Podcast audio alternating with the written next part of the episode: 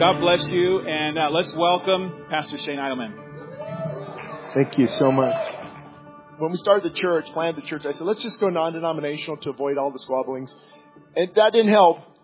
Everybody still wants to argue and debate. You know, gifts of the Spirit to women pastors, to Calvinism, to the rapture, to eschatology, pneumatology, theology. Everybody wants to argue and debate. Now, some things are essential, but we see, I see so much division in the body of Christ, and it's not healthy. The Holy Spirit's not divided, and you can have different views. I have different views than some of my friends on, on eschatology, meaning the end times and rapture and, and salvation, losing your salvation, retaining your salvation, and, and um, they're, they're good things, but when it begins to puff us up, and we want to win the argument and show how smart we are, and that happened to me in 2005. I was uh, reading, and I'm, I'm I went from never reading because I couldn't read well with dyslexia, learning disability. I think I talked about that before, and to now devouring the Word of God, devouring book after book after book after theology, from Hodge on Calvinism to Norman Geisler on Arminianism, and from Wayne Grudem to John Calvin, and just reading all these books and all these books, and and I and I was ready to debate.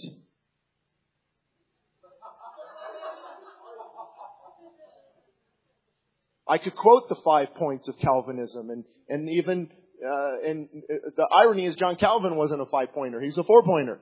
And I'm not a Calvinist. I'm not Arminian. And what does the Bible say? And everybody wants to debate. And, and I want to debate. And my eschatology, eschatology and, and end times and how it's going to view and pneumatology and hermeneutics and homiletics. And, and my mom finally, Shane, your family doesn't want to be around you. You're so arrogant.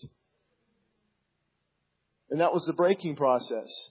Because I think it's good to be educated, but when knowledge puffs up, you're going to lose the power of the Holy Spirit in your life. Because God looks at brokenness, not arrogance. And it was, it's still a breaking process because I like to argue and, and debate and, and different things because, you know, it's God's Word. It's important. And I'm not minimizing. I think we need to have strong views and we need to point out things. Um, and I was on a radio interview. I think you can hear it if you subscribe to my YouTube channel on Moody. Uh, actually did it five and six in the morning from Gull Lake. Had a good, good reception and went on 55 stations live. And they're asking me about being bold, but also loving. Because that's the challenge right now, isn't it? I mean, we're angry, but if we become arrogant, and rightly so, I'm I'm, I'm anger uh, at the agenda of especially in California, especially in Los Angeles County. You know, we've got people going to the school board meetings and trying to make a difference. I think we should be the salt and the light in all those areas. And so, um, in, in, pondering those things and, and being up here and on that call, uh, just realizing how important it is to have truth and love. And w- without both of those, you know, we're, we're, because if you just have love, you're, you're going to be sappy. Oh, golly darn it, we just don't want to upset anybody or offend anybody, and we just want to love them. Okay, but you gotta sometimes drop the hammer. God's word is not a soft pillow or a feather. Is not my word like a hammer that breaks the rock in pieces? Is not my word like a fire that devours? It's a sword that pierces. So you can't just have sappy love without any, usually this is cowardliness, if I'm just honest with you. You know, we don't, we don't want to offend anyone. Well, in, in doing so, you're offending God. And so the truth side, we've got the, we've got the truth. And if you listen to my messages, you know I say it often because it's so true. You can be straight as a gun barrel theologically, but just as empty. I know a lot of modern day Pharisees that know the word, but they don't know the Savior.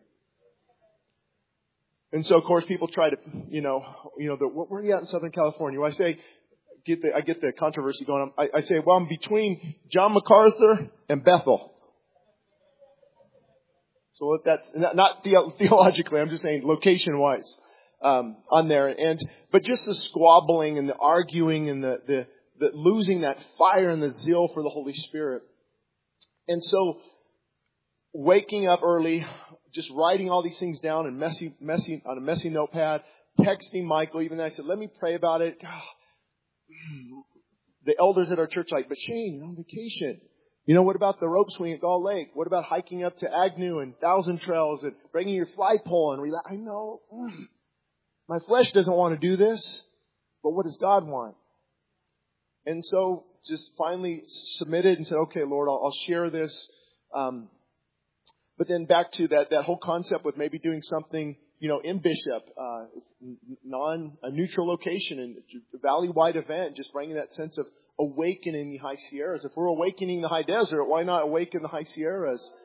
And, um, what does that look like? So hopefully we'll be, you know, I'm just praying for everything from sound to what it looks like, logistics, sponsors, um, but just be in prayer about it. We'll see what God wants to do. If God wants to do it, it's going to happen. If it's just a good idea, it'll probably fade away in about a month or so.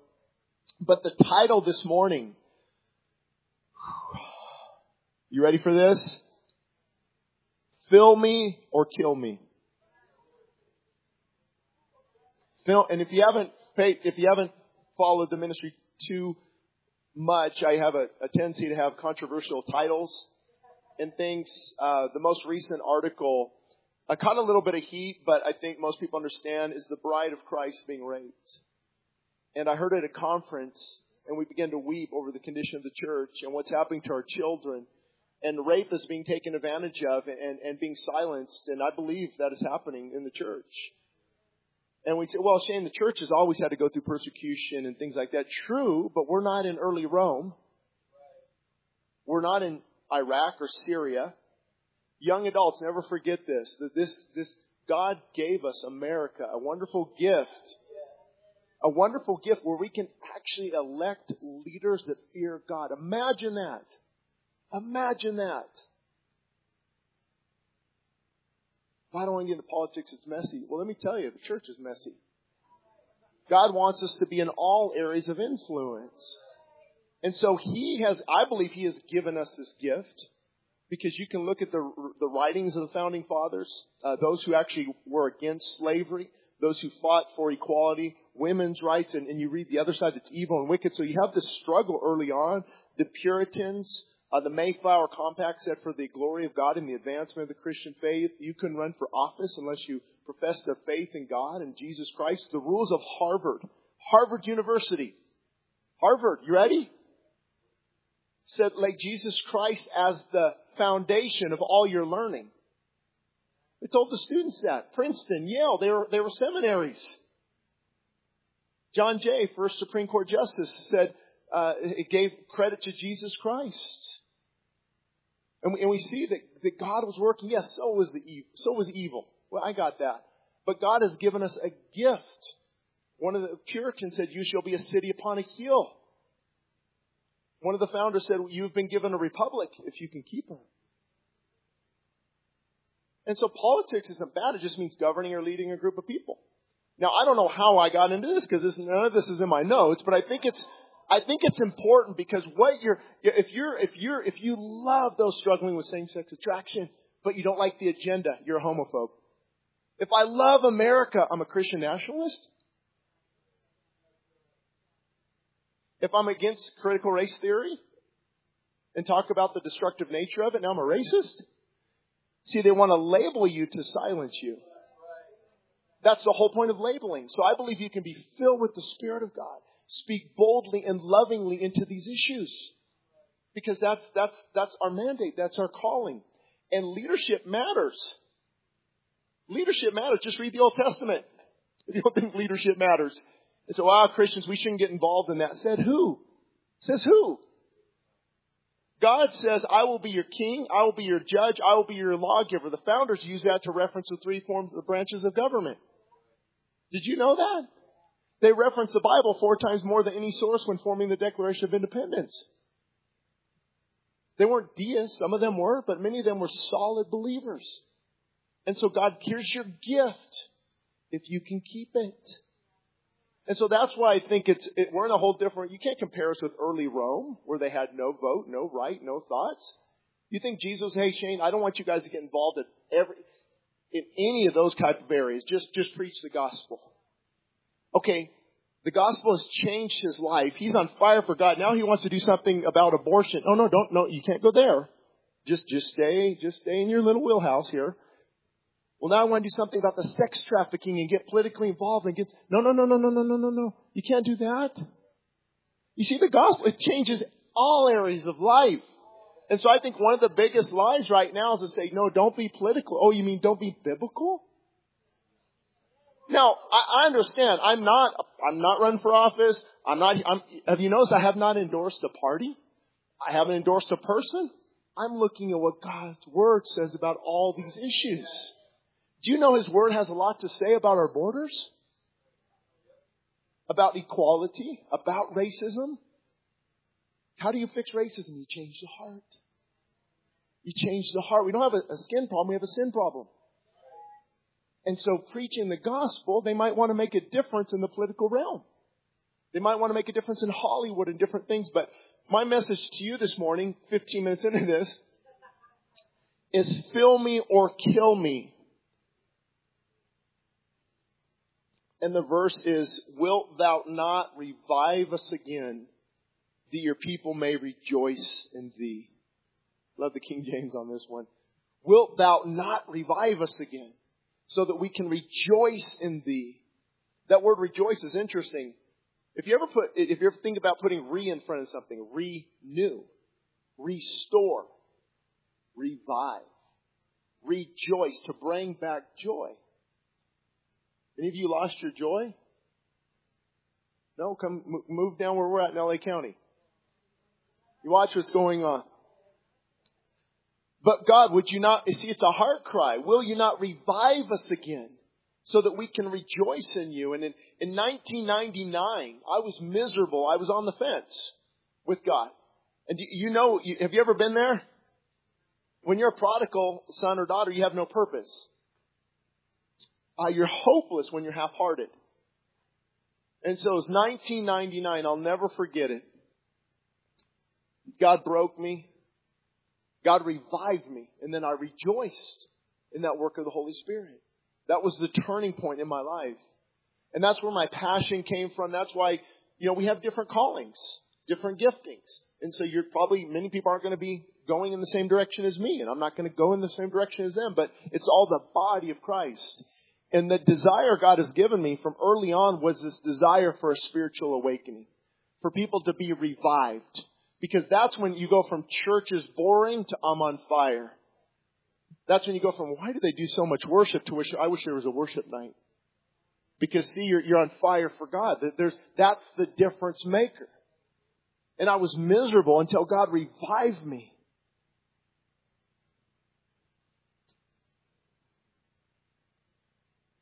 Why, why is this topic so important?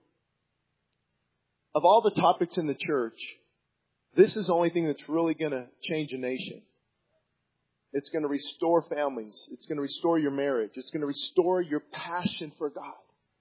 Did you know a lot of people don't have a passion for God? They're in the church and they just sit there like they just drink prune juice. I'll come when I can. I'm kind of bored, kind of fed up, kind of angry, blah, blah, blah, blah. They do nothing for God. They've never led anyone to the Lord in a long time. They have no passion for God. They rather put on their secular music or secular programs and, and not worship. Why? Because they're dying spiritually. So the greatest need, the greatest need in the American church today is to be revived. Oh God, would you not revive us again? Think about that. Just take your own personal survey. How many of you don't already don't like what I'm saying? Don't raise your hands. Why is that? It's an interesting word called conviction. The conviction of the Holy Spirit, convicting us to draw closer to God. And you know that's the point of conviction is to get not to upset you, to draw you closer to God.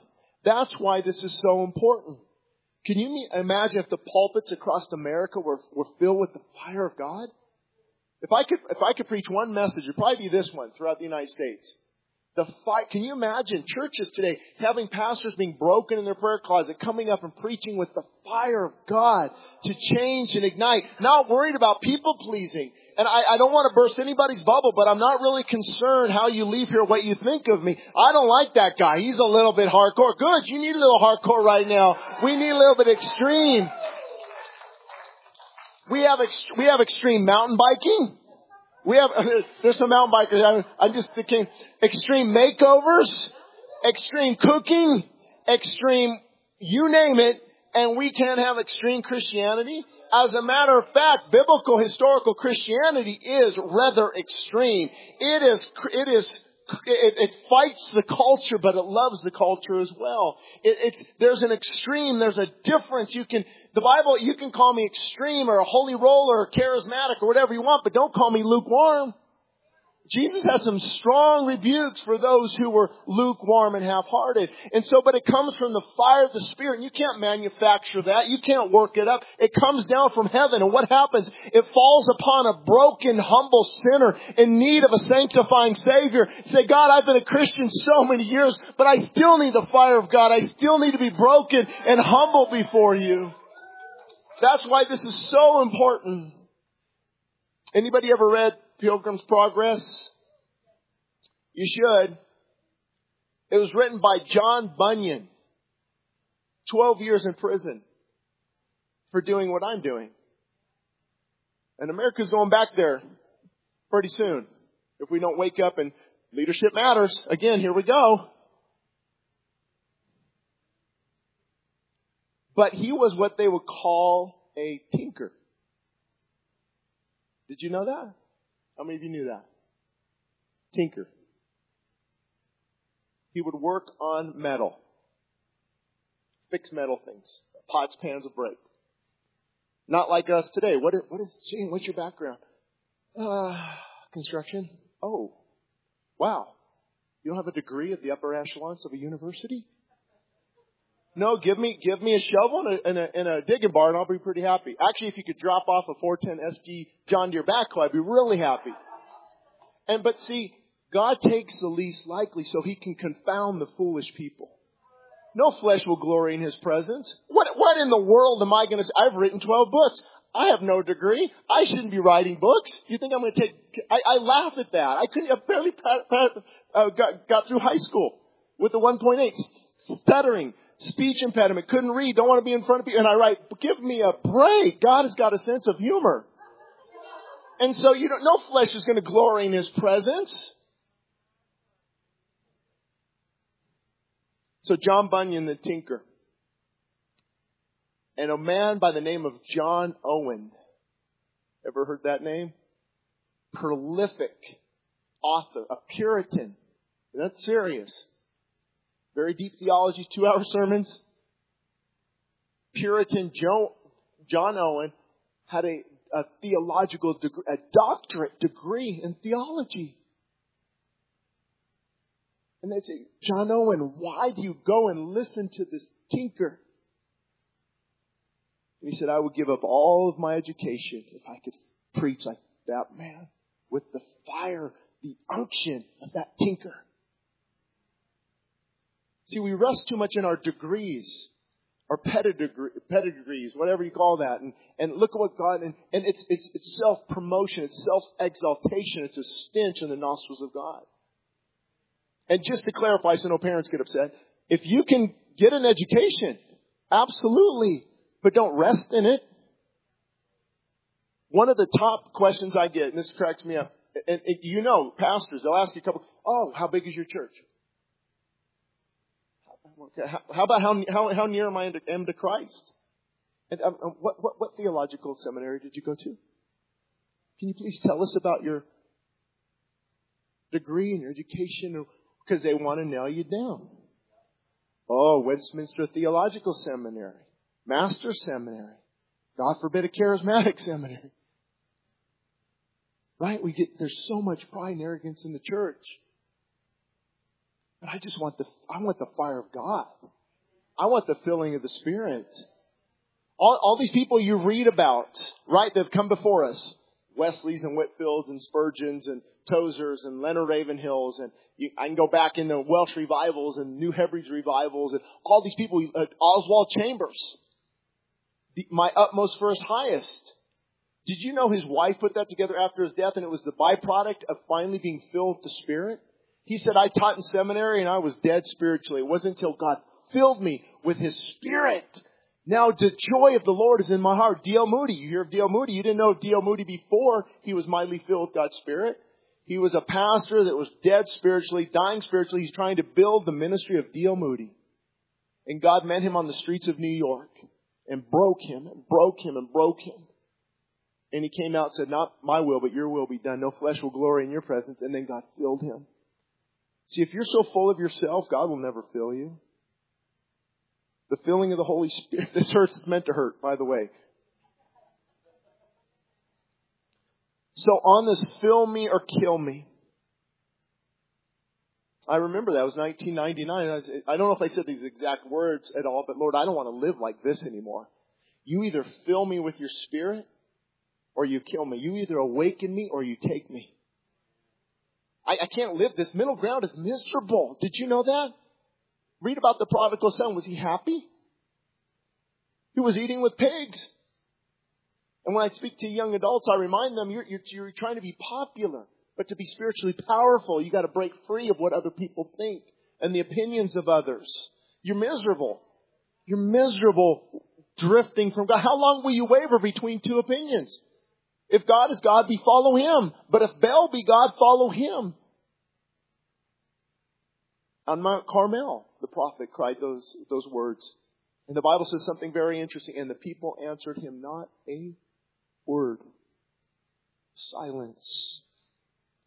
So if you desire that this morning, I want to just share four things with you that will be life changing. And I don't say that to just say it. Oh, that's a good tagline.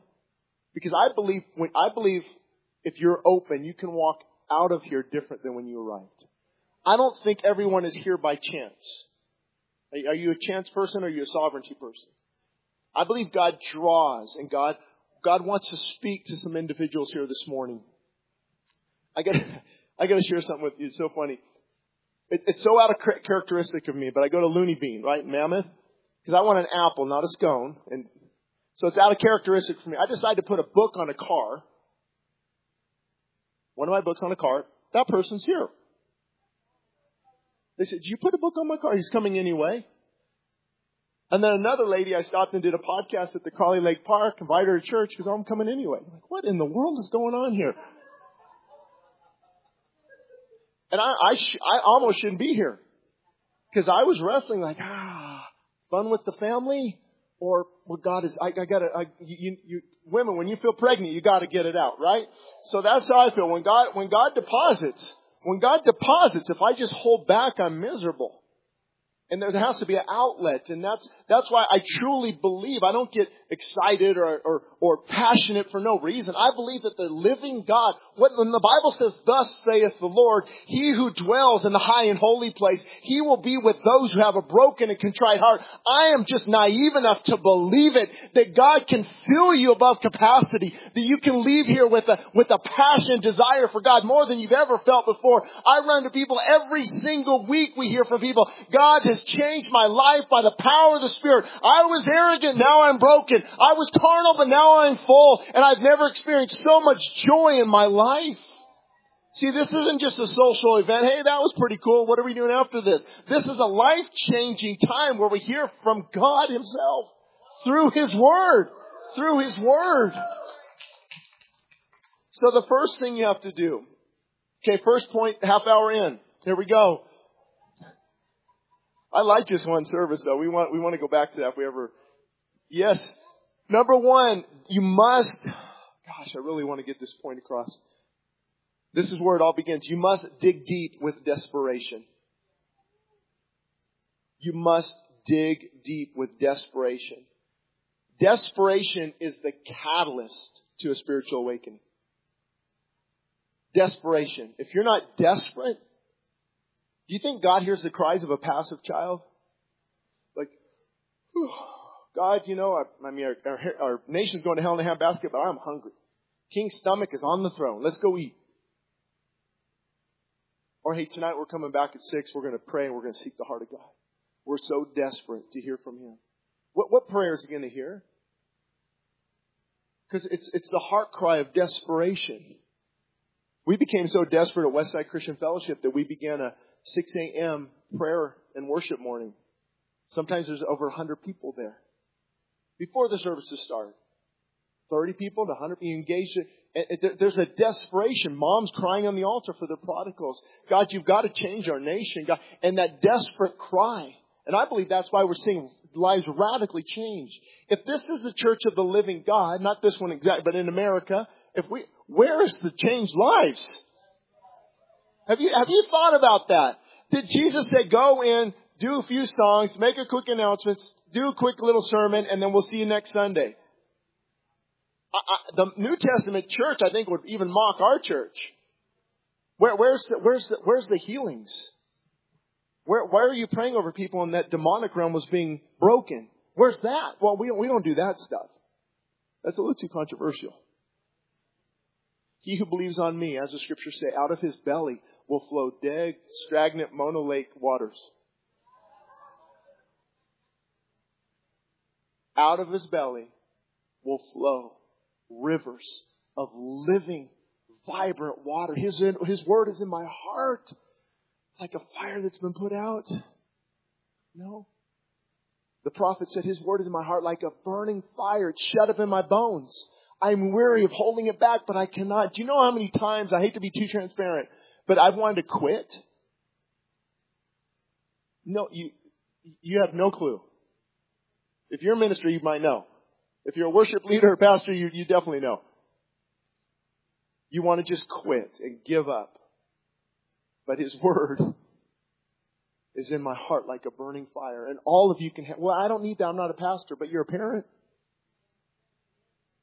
If I was a young adult today, I don't know if I would make it.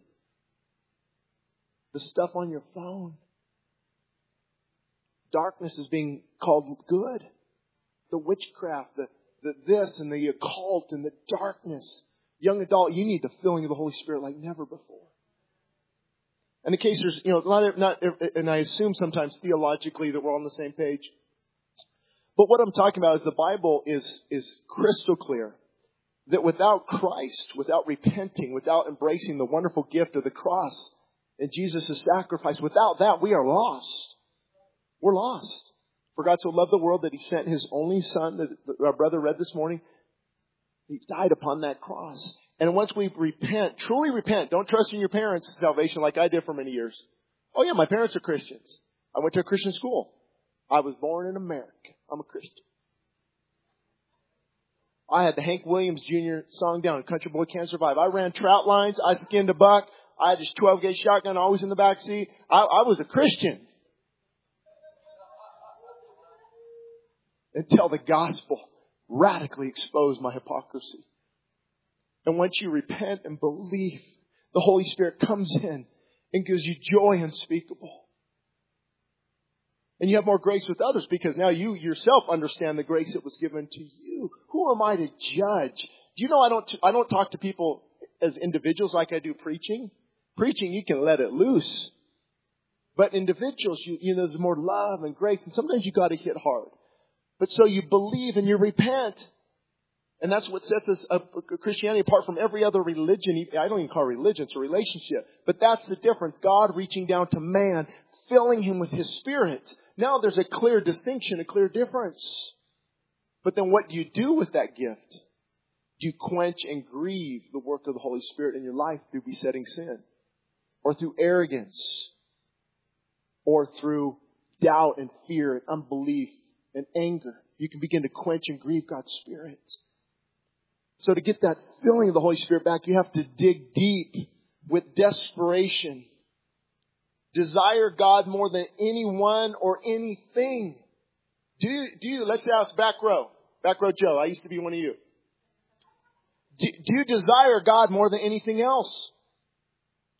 What was, oh yeah, yeah, okay, let me see your calendar and your checkbook and I'll tell you. We have to start putting God on the front burner that desperation, that desire. It's not popular, but it is powerful. I try to tell my kids all the time, don't worry about what people think. If they hated Jesus, they're going to hate you. The, the world is not going to like your stance. And my daughters, too, my daughters so passionate and wait till you get in the real world. when the atheist scoffs at you when people begin to mock you, you have to have that, that solid relationship with Christ. And here's what's interesting about desperation. Desperate people do.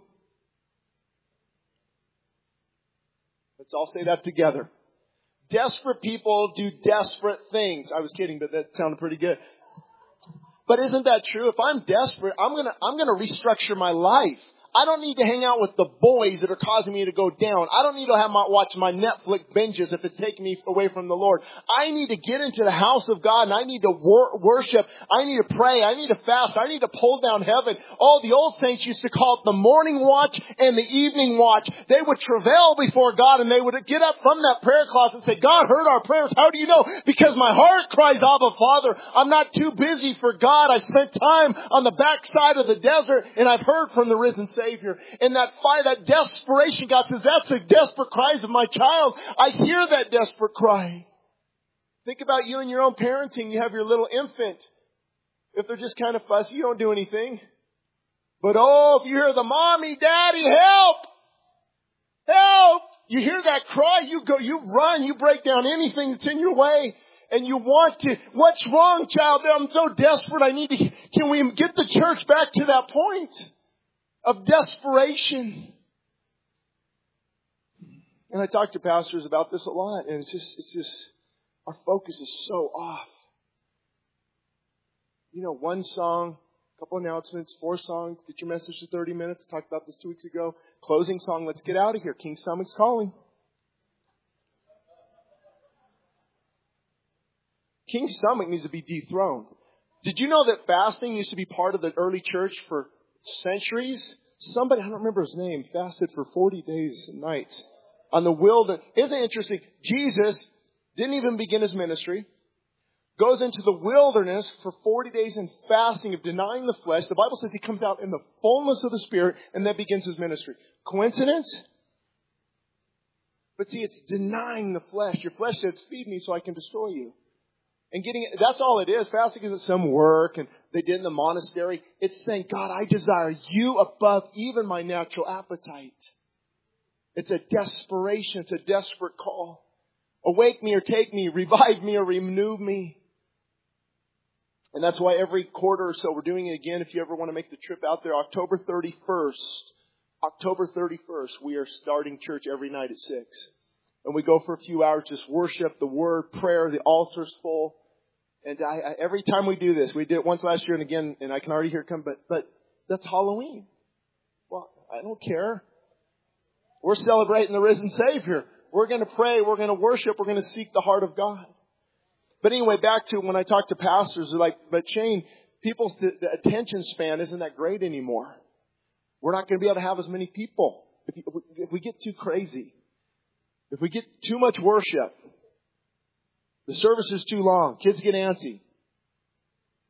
Their attention span. I mean, if I, if I go over 25 minutes, I start losing people. I said, then you need to get in the prayer closet and be filled with the Spirit of God because the Holy Spirit holds their attention. Because hungry people are saying, give me more spiritual food. Convicted people want me to hurry up and get out of here. But, uh, but the people wanting more spiritual food will say, give me more. I want to hear more from God. I need to be, uh, there's a desperation. Isaiah said, oh God, would you rend the heavens. That's where we get the term rend the heavens week from. I, and I don't think he was calm about that, do you? Oh God, would you rend the heavens someday? Anytime there's an oh God, it's, it's oh God, would you rend the heavens? What is it? And come down and visit your people. Come down that the mountains might shake in your presence again. Come down that Falmouth Mountain might shake in your presence of God. Jeremiah, oh my soul, I'm pained in my heart. My, if my head were waters and my eyes were fountains because of the sins of my people. Hosea says, break up your fallow ground. It's time to seek the Lord. Joel said, blow the trumpet, sound the alarm in Zion, call a fast, consecrate a fast, call a sacred assembly, have my people come into my house. Amos said, seek me before, while I can still be found. Zechariah, the Lord said, return to me and I'll return to you. The prophets would cry out, all backsliding Israel, return to God. There was a passion. There was a desperation. So to be filled with God, there, there has to be a desperation. The irony is I'm fairly conservative. I don't get, I don't want to get excited. I don't want to get too loud. Actually, before I did this, I was a motivational speaker. And that God began to break and humble and fill me with the Spirit. And the Word is just, when it's burning, what do you do? When you're on fire, you gotta get it off. Well, I gotta get it out. And let's say nobody listens, I can go home and say, Lord, I did what you called me to do. That's all that matters to me. That all, that truly, truly does. I don't want to, oh, great job. We love that message. I don't want to, I, I'm not, am I here for that? Because actually difficult messages, mm, they're going to ruffle feathers. That's just the way it is. Let me tell you a, a, a, true, a true fact here. True fact. It's a funny word, use the word. But those who are on fire for God, filled with God, need to be encouraged by God, they, they say, Amen. Oh God, we need to hear this. Those who love their carnality, how dare this guy? Who does he think he is? What in the world? He's just crazy. I bet he's whatever. Excuses. Because carnality doesn't like to be changed. When revival comes, carnality will be, will divide those from who are filled, those who are arrogant from those who are humble. There's, there's, a, there's a difference in the church. When you're filled with the Spirit, don't you see Christians doing things that are, are, are not Christian? On Facebook, Instagram, wherever you're like, what, what's going on? What's the difference? The difference is that filling of the Holy Spirit. So number two, ask for, I'm going to use a new term here, humble boldness. Humble boldness. We need to ask for humble boldness. Let me explain. I'm, I'm going to re- release an article next week. You can find it, I think, on my website, and we'll release it. Some of the major Christian headlines pick it up. It, it, it, the question is, what is this hindering another spiritual awakening? And something is hindering another spiritual awakening because we're right. For, what is hindering it? Because we have arrogance without brokenness. There's so many mad, angry Christians, but are they broken?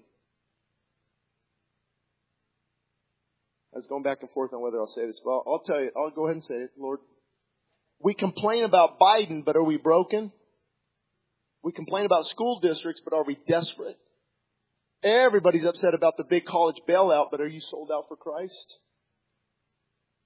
Complain about VP Harris, but do you have holiness? You see? Oh, I'm angry.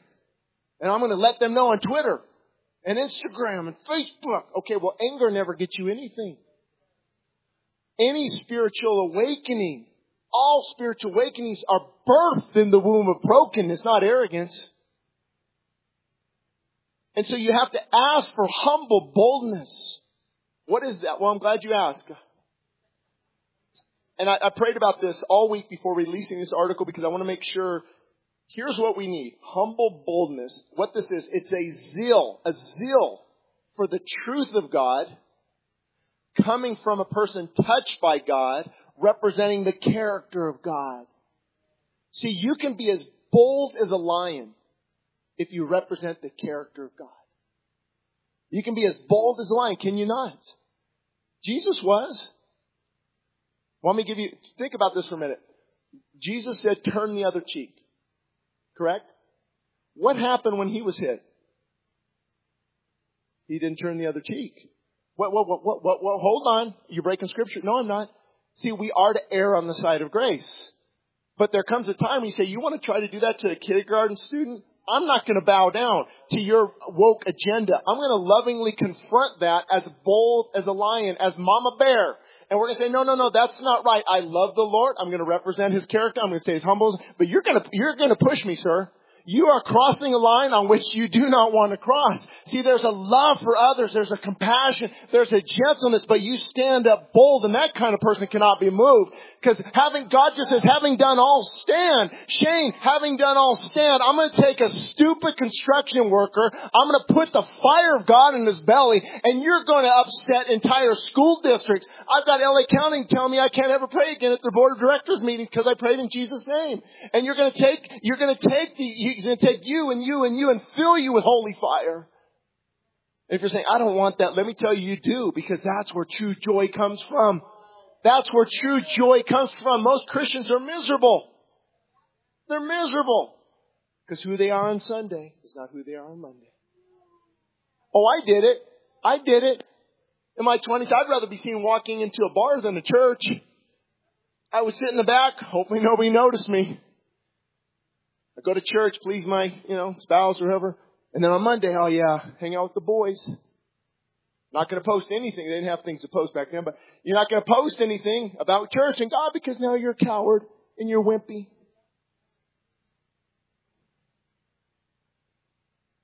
We need that humble boldness.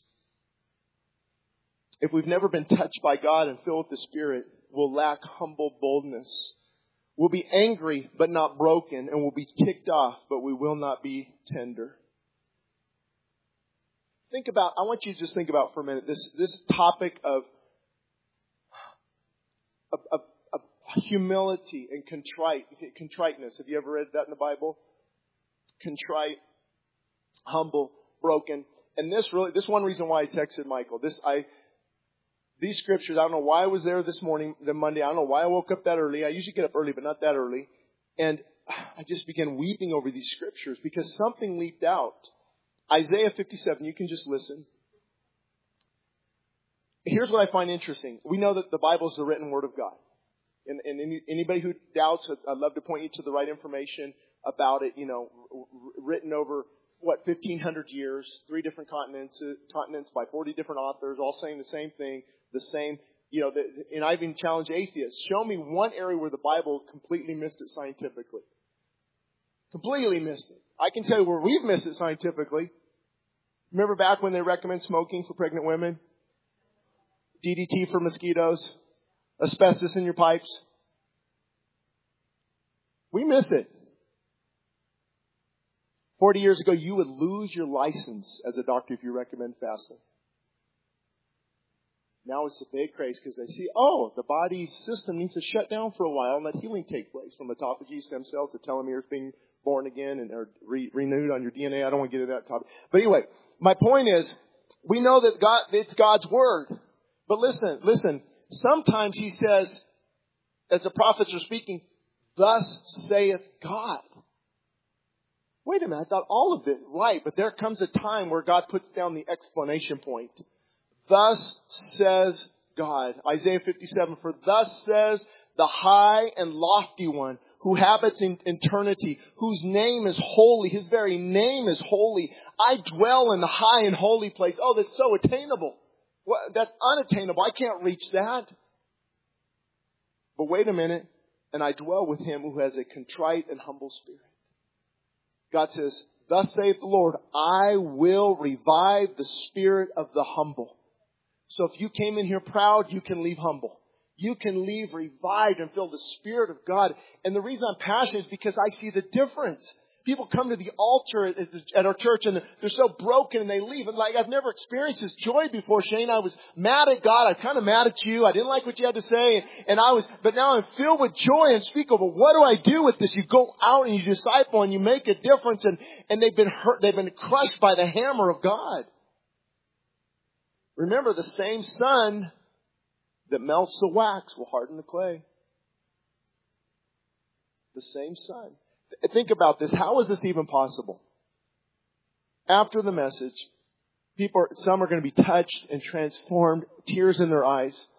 Others are going to be like, how in the world was I invited to this place? I need to get out of here. I don't, what, what's the, I'm just saying the same thing.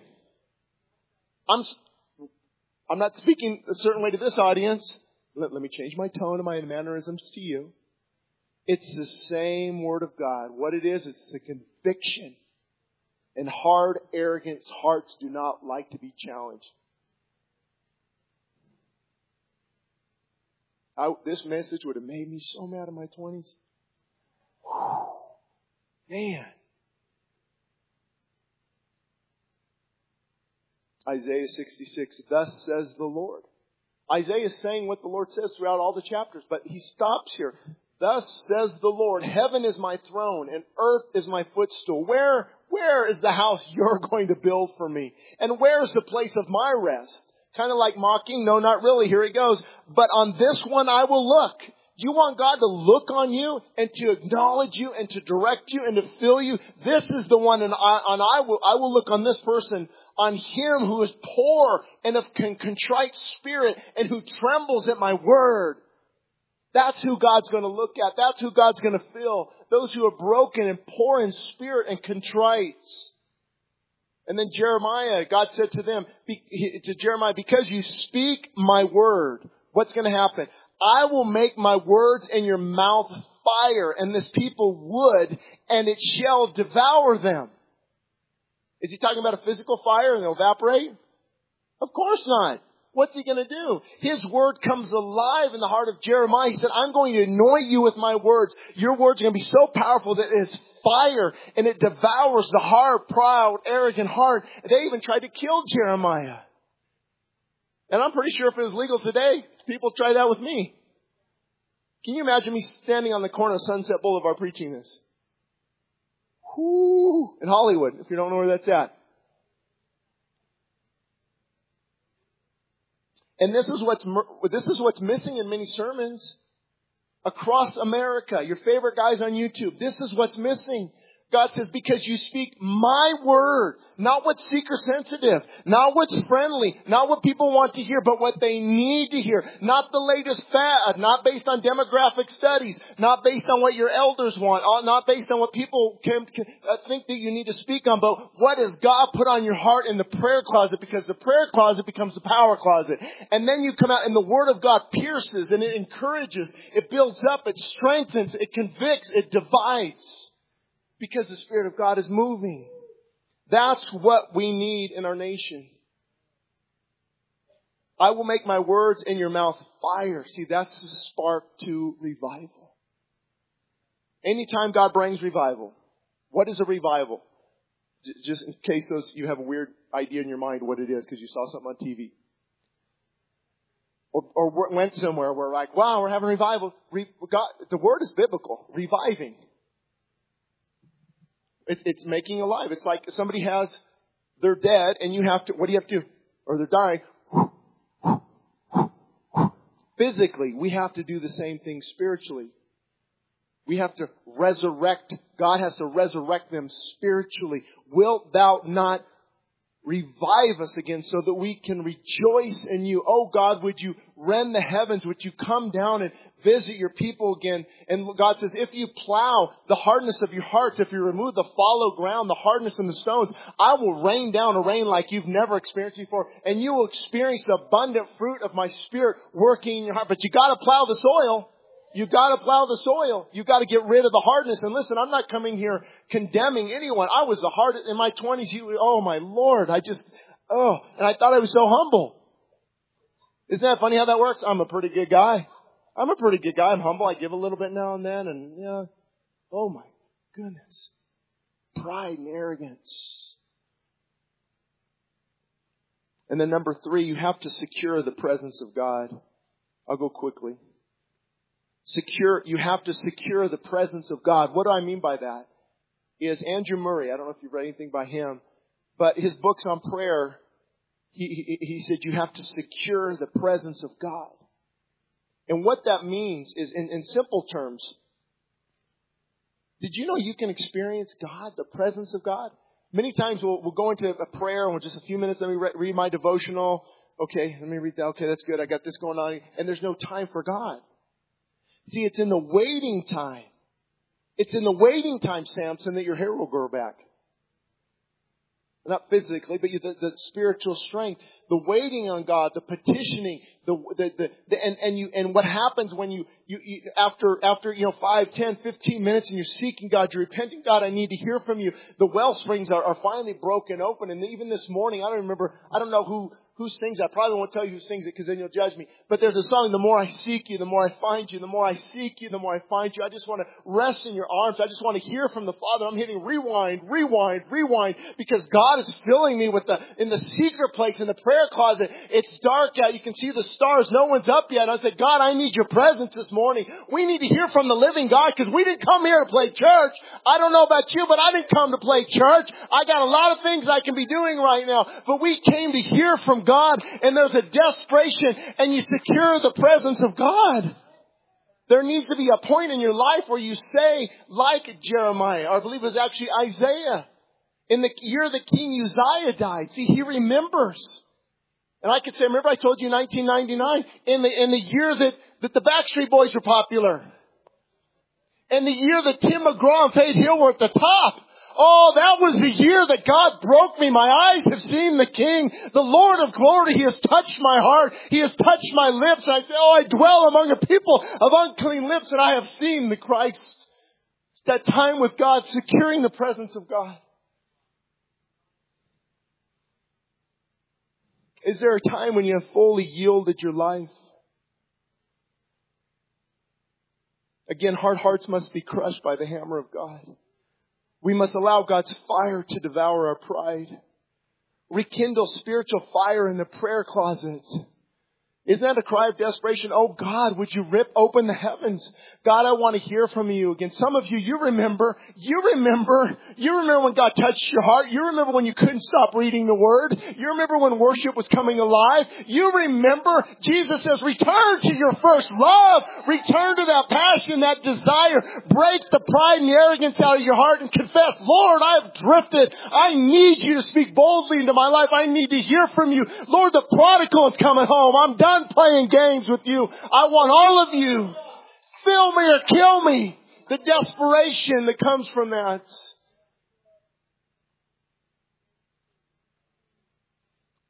And as always, I'll get it on this. I get emails. Why are you so loud?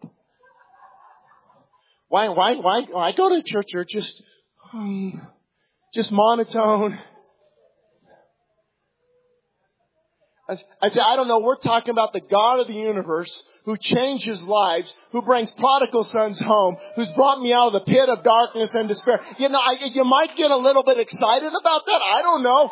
Some of you, some of you get more excited about baseball games. Okay, listen. I'm glad I remember this for a sermon illustration. I'm on one of the lakes, you know, and you hear it's like Oh, people are so excited. Oh my God. And you hear it across the lake. It's this deafening, this, this excitement and they pull out a 14 inch trout. Like, big deal. What in the world? Who cares? But they're so excited. Why don't you get that excited about God? And there's church tomorrow, the passion for God. You see, the, the reason is you're dead spiritually. You're dying spiritually. Only the Word of God can wake you up. And in the church today, we don't need elevator music. We need a little Jake Hamilton, right? Whew. Judgmental Jerry's are going to get me on that one too. It's almost like you can't mention anybody because are you associated with this one? Are you associated with this? Oh, what, can't we just, where's the body of Christ on fire for God? Don't get me wrong. I point out false doctrine. I call teachers out and but the heart has to be erring on the side of grace. Are you weeping before you're rebuking? All these hard-hearted, arrogant people, like, look, Jesus drove people out of the, he built, he made a whip and he turned over their tables. I like that. Okay, but do you know what he did first? He looked over Jerusalem and he wept. Jesus cried, Oh, Jerusalem, Jerusalem. I wanted to gather you like a mother gathers her, her hands are, I want, can you imagine the, the, the that just blows my mind. He's weeping. Here I am. Here I am, your Messiah. The proud procrastination will lead more people to hell than anything else. Here I am, your Messiah, and you rejected me the day of your visitation. You have rejected me. I'm weeping. Why? I'm weeping because I see in about 40 years when Titus comes in and conquers the city of Jerusalem in 70 AD and a million Jews are slaughtered and blood runs down the street. And Josephus wrote about this historical day. He said, I see it and here I am. Here I am, your Messiah. Here comes John the Baptist, a voice crying in the wilderness, turn to the Christ, turn to the risen Savior. He weeps. And then he goes in and whips. He drives them out because my, my father's house shall be called the house of prayer.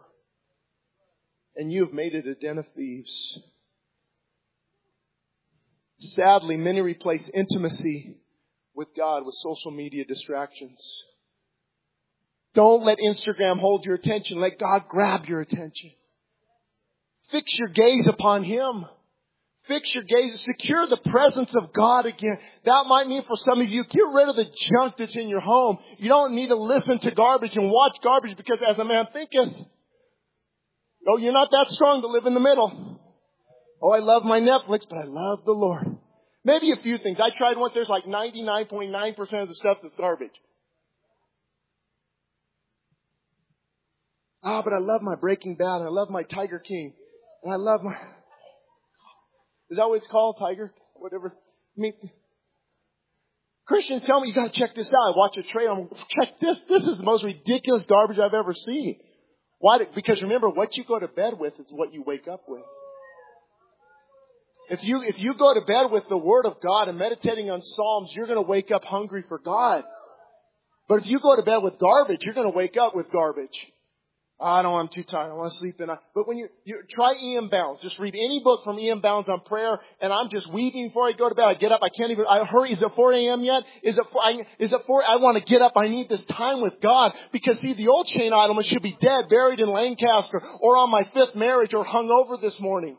That's where I should be. It was, it was grace that's brought me here and it's grace that'll take me home. I used to listen to the ACDC song, Highway to Hell with those bass just pumping and a six pack on the next seat. And God says, I, young man, I'm going to call you to call the prodigal sons back to me and the wayward daughters.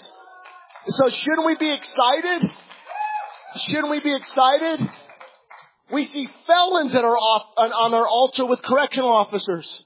We see those have a crystal meth addiction, alcohol addiction, pornography, brokenness at the altar being broken by God, broken by God because we believe in a Jesus Christ who can change lives, not just a sanctified Savior who's way up there, but he says, I am way up there high and lofty, but I dwell among the people who are broken and contrite. I will fill you with my spirit. Then Psalm 91, he who dwells in the secret place of the Most High shall abide under the shadow of the Almighty. Ever heard that term for God, El Shaddai? El Shaddai. That's what Almighty is in Hebrew. He who dwells in the secret place of the Most High. I don't know about you, but I want the secret place of God. I want to go where no man's been. In my heart. D.L. Moody, before he started his ministry, he heard a speaker, I remember exact, exact name, but he said the world has yet to see what God will do with a man fully surrendered to him. And D.L. Moody said, I am to be that man. Can we imagine if we leave here with that same attitude? Oh, listen, doesn't mean you won't struggle. That you don't think, you think the enemy likes me giving messages like this? Doesn't mean you won't go through challenges. Doesn't mean all your kids aren't going to walk with the Lord every day of their life. No health issues. I just feel the presence of God all day long. No time, sometimes I get in a bad mood. Do you? And then we just give up instead of look to God. He who dwells in the secret place of the Most High shall abide under the shadow of El Shaddai. The greatest power in the universe wants that relationship with you. Quantum physics can't explain him. The law of thermodynamics can't contain him. Calculus can't duplicate him. Psychologists can't understand him. Politicians cannot govern God Almighty. The media can't mislead him. Armies can't overthrow him. Kings can't rule him. Satan can't defeat him. So who can stop God Almighty? There needs to be a heart cry back to God. And I, I, I, know people's hearts are right, and I hope this is, this might be some of you, because people come up and say, but Shane, can we really make a difference? Look at Sacramento.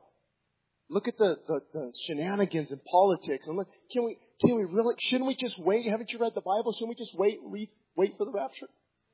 What? I don't know, that's, that's not the Bible I read. The Bible I read says expose the unfruitful work, works of darkness.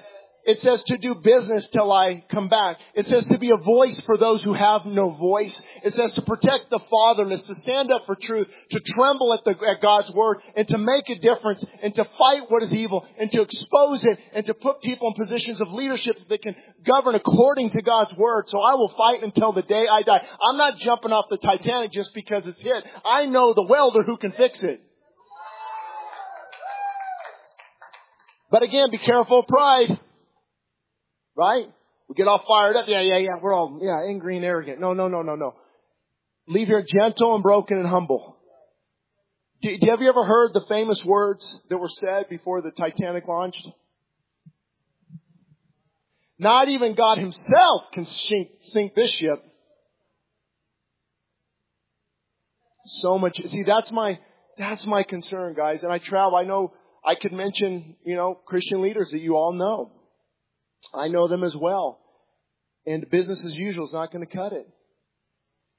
We can't do these, these mean memes and in your face and like, who, who's the lady that just lost? Cheney? I mean, I'm glad she lost, but the, the, the things I saw about it, like throwing her in the trash can and kicking her, like, what, what is this? What, really? That's gonna usher in revival. God's really pleased by that. Hmm. But what's missing? Brokenness. Humility. Not weeping. Not weeping before you whip. Because if you, if you weep first, you'll be very selective with who you rebuke. Because if it wasn't for the grace of God, there go I. Something I often do as I reach out to pastors that fall. And sometimes you, you shouldn't have anything to do. You shouldn't do. Listen, they're already, they're probably going through suicidal thoughts as it is. They need encouragement. Who am I to judge? Do you know one wrong decision and my ministry is over? You think about that, the weight of that. Hey, I'm gonna grab a 12 pack at Mammoth and start drinking on the way home. Pulled over. Done. Gone. Gone. You understand? Everything's gone. Books are gone. Ministry's gone. Church is gone. That's the jagged edge I live on.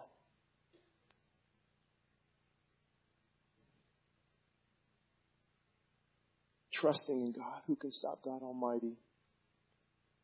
But what was my point with that? The point is humility and brokenness keep you close to the Savior. Arrogance is what destroys us. Arrogance is what will take us down. Who can stop God Almighty? So finally, point number four. Now this is a common word you've heard a lot, but turn to repentance. Turn to repentance. It's a play on words because what does repentance mean? It's turning. And it's a beautiful word. Do you know that a lot of pastors don't want to talk about this word? Why? Because it's not a very appealing word to those who are unbelievers. It means you're wrong, God is right, acknowledge it, repent of your sin, turn to Christ. And people get I visibly upset. How dare you say your religion is the only way? I, I, I actually I'm not saying that. I don't don't believe anything I say, other than if it's not grounded in God's word. Did you know? And people are surprised. Did you know Jesus said, "I am the only yeah the way." But it actually the only way is the emphasis there. I am the only way, the only truth, the only life. Nobody comes to the Father except through me. Now that's pretty narrow. That's pretty, Jesus, well, he was a good teacher. No, he wasn't a good teacher if that's all he was. C.S. Lewis said he, he's, he's either the lunatic, he's either a liar, a lunatic, or the Lord Jesus Christ. You can't just find your happy, well, he's, yeah, he's a good teacher, man. Look at, no, he actually said some very weird things if he's not the Messiah. Whoever drinks of my blood and consumes my flesh, representing communion, I will go to my father. I will return. I will raise myself. I will be raised in the dead in three days, destroy this temple, and I will rebuild it. I'm the only way to the Father? I mean, that, that's blasphemy to the Pharisees. Who is this carpet? Who is, can anything good come from Galilee, Bethlehem? What? And, and, and so he's not just a good teacher. You can't have all these choices on a, on a buffet. Actually, when it comes to Jesus, there are no choices like a buffet. One choice. I am the way, the truth, the life. Nobody comes to the Father no other way. There's no other way. He cried out in the Garden of Gethsemane, Father, if there be any other way, if there's any other way, take the cup, the cup of your wrath and indignation, take it from me. But Father, not my will, your will be done. And that one time price on the cross, the sacrificial offering for our sins, he said, it is finished. It is over. It is done. And you have to repent of your sin. You have to repent and acknowledge it. And I've seen this in the American church a lot too, talking with kids and young adults or even, well, no, yeah, I've been a Christian all my life. I, yeah, I, I, I, think I did that. I don't know. I just really, I've known God all my, since I was two. But if you ever, and I've asked, have you ever repented of your, of your sin? Why, I don't, I'm a pretty good person. Oh, be careful. See, there has to be a clear repentance. I think it's metanoeo or nacham in the Hebrew. It's a, it's a turning. It's a complete turning from the old man to the new life in Christ.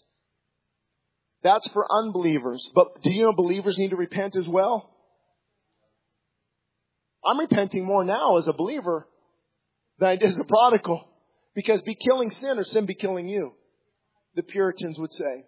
And there, there's a, there, in the word repent, why do you have to repent? Because I'm broken. I'm fallen. D.L. Moody said you have to sit underneath the fountain of living water because I'm a leaky vessel. And so, Lord, I repent of my hard heart. I repent of my attitude. I repent that I treated that person this way. I, I repent that I haven't been in your word. I repent that I've been arrogant and hard. I, I repent that I've been a difficult spouse and, and condescending and bitter. I, I, I repent of, of, of, of being rebuking, biting, but I'm not broken.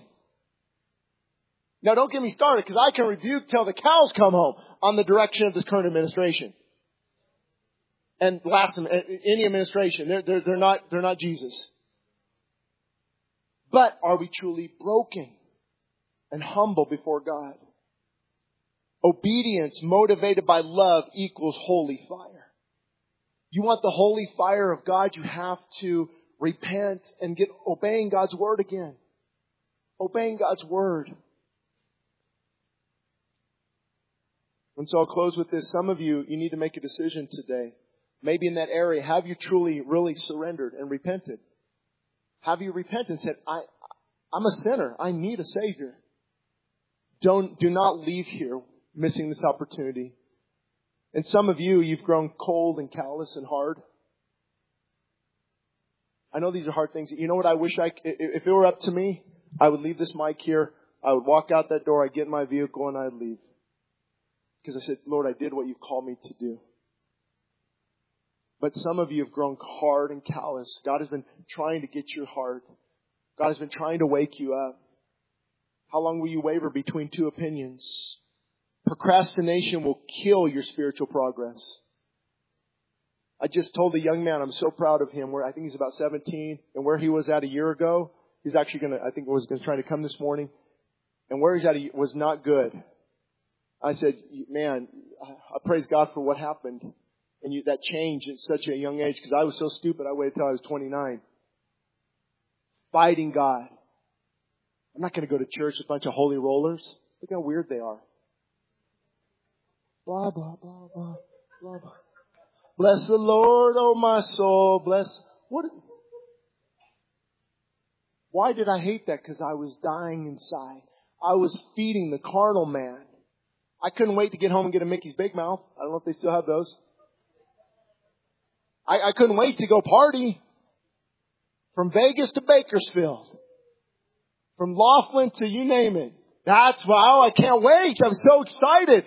Four hour drive. Now we can't sit through a 40 minute worship service. What's the difference? There's no spiritual hunger. The, the, the things of God has, have died in your life and you need to repent and restore those. Oh, God created me a clean heart, renew a right spirit and in me. Do a deep work in my heart. I've sinned, I've drifted, and I need to come back to the loving arms of a father. How long will you waver between two opinions? If God be God, follow him. Now here's the biggest challenge that can take place. My mom was a registered family therapist, a Christian one, and she almost lost her license probably many times because she would give biblical advice. And she said, Shane, also when, when I started the church, you have to be very careful. Because in therapy, people think just because they heard it, ah, I heard it, he's right. Nothing changes. Nothing will change. Be doers of the word and not hearers only, or you will live in deception. So this type of call has to be followed by some type of action. I mean, driving home. Eh, I mean, in 1999, I remember the couch. I remember the room. I just fell on the carpet. I cried out to God, fill me or kill me, awake me or remove me. I, I need, I need, so at some, some point you have to get to somewhere in the, that, Jesus, why would he go to the mountain to pray? Why would he be in a wilderness, John? There, there has to be a quiet place. You need a quiet place, a quiet heart, and a quiet hour. David McIntyre, get his book on prayer. Quiet place, a quiet hour. You need to, there needs, there needs to be an action plan. And, I, and finally I realized what she, because so many people will clap. Oh, I need to hear that. And then we'll get the text later tonight. Oh, he's drunk again. He's beating me. Wait a minute. He just, he, what? He just clapped and said, Oh, tears are coming. What happened? I heard it, but I didn't apply it. And A.W. Tozer, I love what he said. He said, don't come out, don't, don't come up here and cry about it. Go home and live it out. That's where the rubber meets the road.